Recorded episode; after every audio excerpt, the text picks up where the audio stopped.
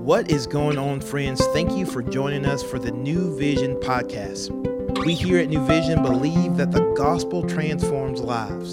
So we're going to take an opportunity to open up God's word and see what he has to say so that we can take the best next step to become more like Jesus. Hey, it's another New Vision Podcast. Cloud with you here, and we're back in our study through the book of Mark. Now, if you have been at New Vision this past Thursday or Sunday, as when this episode drops, you'll know that we're in a new sermon series. I'm really excited about this, uh, kicking off this series on the Ten Commandments. And we had Jen Wilkin uh, come on Thursday and, and, interview and talk about her book. Um, it's a really great book. I would recommend it. Uh, but anyway, so we're typically, if, if you've been here at New Vision long, you know that the podcasts are designed to kind of uh, be supplementary to the new sermon series. And so usually when we start a new series, we start a new podcast. And so we weren't going to do all the book of Mark, but then I saw the text today and it's dealing with the Ten Commandments. And so I'm like, well, let, us just keep going. And, and, I think that's a good idea. So we're going to go all the way through the book of Mark, uh, all the way to the end until we hit to Thanksgiving, and then we have a special uh, small Thanksgiving series coming for you guys. And so, anyways, I hope you guys have been able to attend. Uh, you know, whether it's Thursday or Sunday, and we're excited about the new the sermon series through the Ten Commandments. This big idea that you know in church, especially in our, our day and age, you hear this catchphrase thrown around where it's like, hey, it's not about rules, it's about relationship. And I think that's true, and there's something to that, definitely, as we'll see uh, today. But there's also another side to that, and that's kind of the thesis of Jen Wilkin's book, as well as the sermon series, is that, well, it doesn't discount rules completely, you know, because rules enable relationships. Um, you know, how do you behave in a certain way? And we know that, uh, you know, the Old Testament, the old, the moral code, the moral laws and stuff are still in effect, that Jesus uh, you know, obeyed the law perfectly yet, that doesn't mean it's thrown out. I mean, still, we're not supposed to murder and cheat and do all that kind of stuff. And so, you know, any good relationship has rules. This is how we behave. You know, the in the cloud family, like that's not how clouds behave. Um, in God's family, this is not how a Christian behaves, and these are rules and ground rules that we're still called to believe and still called to follow through in a moral sense. And so, it is about rules. Um, it's more so about relationship, um, but we'll, we'll, see that more today. So, anyways, that me rambling on talking about the new sermon series, and today we're continuing through the book of Mark, which will after today have less to do with the sermon series. So, I hope you continue to join us through that. And so today, let's go ahead and dig in. We're in Mark chapter 10, verses 17 through 31. This is a story you guys are all probably familiar with, the story of the rich young ruler or the rich young ma- young man. And so I as usual, I'm reading out of the ESV translation, Mark chapter 10, verses 17 through 31. And as Jesus was setting out on his journey, a man ran up and knelt before him and asked, Good teacher, what must I do to inherit eternal life? And Jesus said to him, Why do you call me good? No one is good except God alone.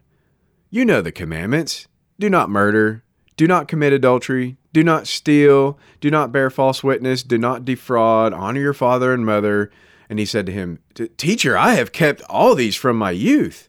And Jesus, looking at him, loved him. And he said, You lack one thing.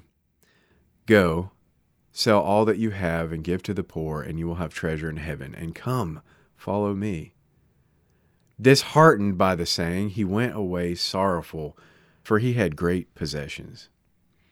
And Jesus looked around at his disciples, said, How difficult it will be for those who have wealth to enter the kingdom of God.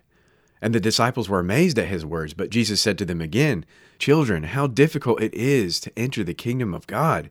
It is easier for a camel to go through the eye of a needle than for a rich person to enter the kingdom of God. And they were exceedingly astonished and said to him, Then who can be saved? Jesus looked at them and said, With man it is impossible, but not with God. For all things are possible with God. Peter began to say to him, See, we have left everything and followed you. Jesus said, Truly I say to you, there is no one who has left house, brothers, sisters, mother, father, children, and lands for my sake and for the gospel, who will not receive a hundredfold now in this time houses and brothers and sisters and mothers and children and lands with persecutions, and in the age to come eternal life. But many who are first will be last, and the last first. Now, that last part we had spent a lot of time in a sermon a few weeks ago that Nick did, talking about a parable where Jesus says this first phrase, and many who are first will be last, and last will be first. So we're going to kind of skip that. And I wanted to focus on this first chunk of this story, the rich young ruler, where it's talking about those commandments. And just kind of hit home maybe what we, we heard about this Sunday, kind of remind us of that as we see that in this story. And so, uh, you know, the first thing I wrote in my notes is that obeying the commandments was never meant to fuel our self righteousness. You know, we, we saw Sunday and Thursday that, yeah, we, we are to obey rules. Rules enable relationship. The relationship's the most important part, but you can't have rules apart from the relationship. If you do, then you're just self righteous because that's not what it was ever meant to be. Uh, when when the Ten Commandments were given, God's like, "Hey, I am the God who's speaking. I brought you out of the land of Egypt you know? And so he'd already saved them. There's already a relationship. He's already their covenant god. So there's already relationship and then come the rules. So here in this story we see that it had morphed obviously now and this is the new testament time had morphed in the pharisees you know were the epitome of self-righteousness. But the whole movement of it would, was mm, well you obey the rules to get relationship. And i know we've preached at that in church for years that well it's not about rules it's about relationship. And so here we have someone, you know, on the opposite side of that saying, well, yeah, it's about rules. And so he comes to Jesus and he calls him good teacher. Uh, and, and Jesus is like, why do you call me good? No one is good except God alone. Which he's saying, like, look, if, if unless you're prepared to call me Lord and God, then you have no right to call me good because then that's a contradiction. Are you prepared to be, uh, for me to be your Lord and Savior and, and your, you know, capital G God or not? And as he's going to show that this rich young ruler is not prepared to have Jesus as the the first and foremost. And so which is the, the the most important thing. So he goes through these commandments and he's like, "Look, I've obeyed these. Uh, you know, do not murder, do not commit adultery, do not steal, do not bear false witness, do not defraud, honor your father and mother." And then he cuts Jesus off. The guy's like, "Teacher, I've kept all these from my youth." And my first thought is like, yeah, right. Like honor your father and mother and do not bear false witness and, you know, right. Yeah, you've obeyed that. Okay, whatever. So, let's just let's just give him that. Let's just say he he might have uh, kept these kind of horizontal commandments, which he probably hasn't, but let's just give it to him. And so Jesus does that and he it says he loved him. Like, all right, I'm to be patient with this, guys. And so he starts talking about the wealth thing, like give away your wealth. Now, to us, we kind of take that and we're like, well, am I supposed to give away my wealth? Is that how I go to heaven? But what Jesus is doing is showing this rich young ruler that he's talking about all these horizontal commandments that have to deal with our relationships with other people. But what he's neglected the entire time was the first, the first commandment you shall have no other gods before me. He's calling Jesus a good teacher, but Jesus is claiming to be deity and, and is there to be Lord and Savior. Is he prepared to do that or not? He's not prepared to do that. And he obviously, by Jesus points it out, as uh, his material possessions in life, his money, is his God. It's, it's more important. So there already, Jesus is showing that this guy has broken the first and the second commandments. You shall have no other gods before me and you shall have you know not have idols shall not carve an image in other words the, these created things take place of the creator so he has you know money in the place of god and therefore if you bro- broke that commandment you broke the rest of them it's it's all or nothing are you honoring god are you in relationship with him or not and he shows that he is not and so um, again, back to the first point that wrote, obeying the commandments was never meant to fuel our self righteousness. That's what this guy was doing. You know, I I've done those, I've done those. Um, so he's kind of fueling that.